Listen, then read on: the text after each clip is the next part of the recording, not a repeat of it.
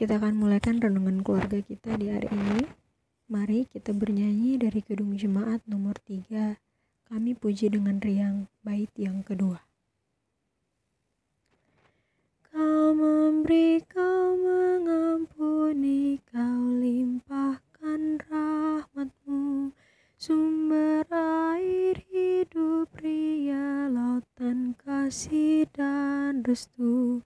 Yang mau hidup dalam kasih, Kau jadikan milik-Mu, agar kami menyayangi, meneladan kasih-Mu.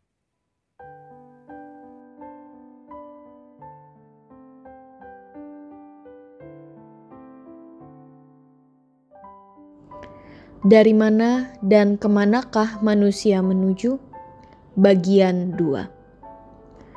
Dalam situasi hidup seperti apakah kita mengajukan pertanyaan tentang mengapa kita hidup dan apa tujuan hidup kita ajukan? Apakah dalam situasi sedang gembira, sedang baik-baik saja, atau justru pada saat kita sedang menderita sakit yang menahun? Ketika kemalangan secara tiba-tiba menimpa hidup kita, ketika keinginan kita sering tidak dapat dicapai, ketika sumber kebahagiaan secara tiba-tiba hilang, rasanya dalam kehidupan yang pedih seperti itu, manusia mengajukan pertanyaan tentang makna hidup, tentang mengapa saya berada di dunia ini. Kita akan sungguh-sungguh masuk kepada penghayatan bahwa hidup ini hanya sementara, bahwa tidak ada satupun di dunia ini yang kekal. Mungkin kita bertanya, jika hidup itu memang hanya sementara, lalu mengapa kita berada di dunia ini? Seolah-olah nasib hidup kita dipermainkan. Walau hidup yang kita jalani di dunia tidaklah kekal, tetapi hidup ini tetap adalah anugerah Allah. Hidup ini baru dapat kita alami sebagai anugerah Allah ketika kita dapat menghayati mengapa dan untuk tujuan apakah kita menjalani hidup. Friedrich Nietzsche adalah seorang filsuf yang mengatakan, orang yang tahu mengapa ia hidup akan dapat menanggung hampir semua situasinya.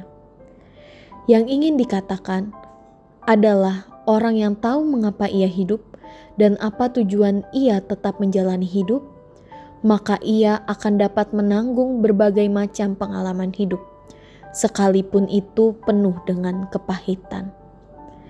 Saya dan saudara mengaku sebagai orang beriman, orang yang percaya kepada Allah.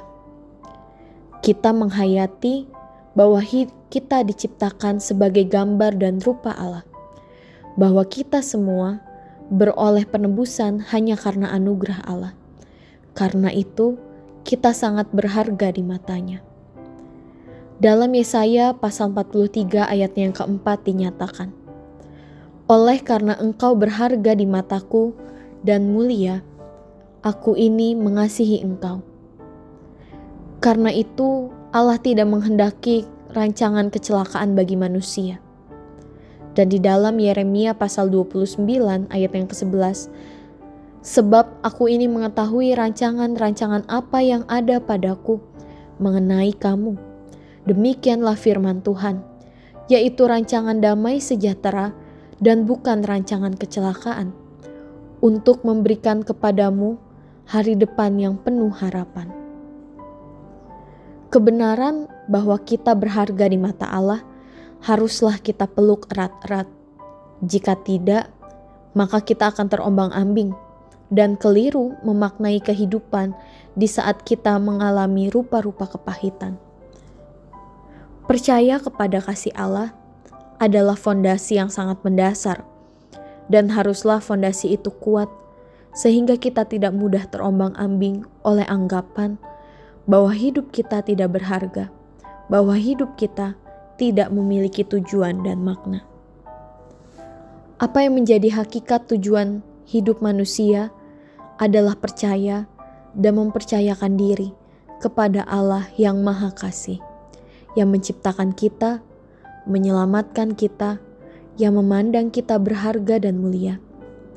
Dengan keyakinan itu, maka rupa-rupa kehidupan apapun tidak akan mampu mematahkan percaya dan iman kita kepada Allah.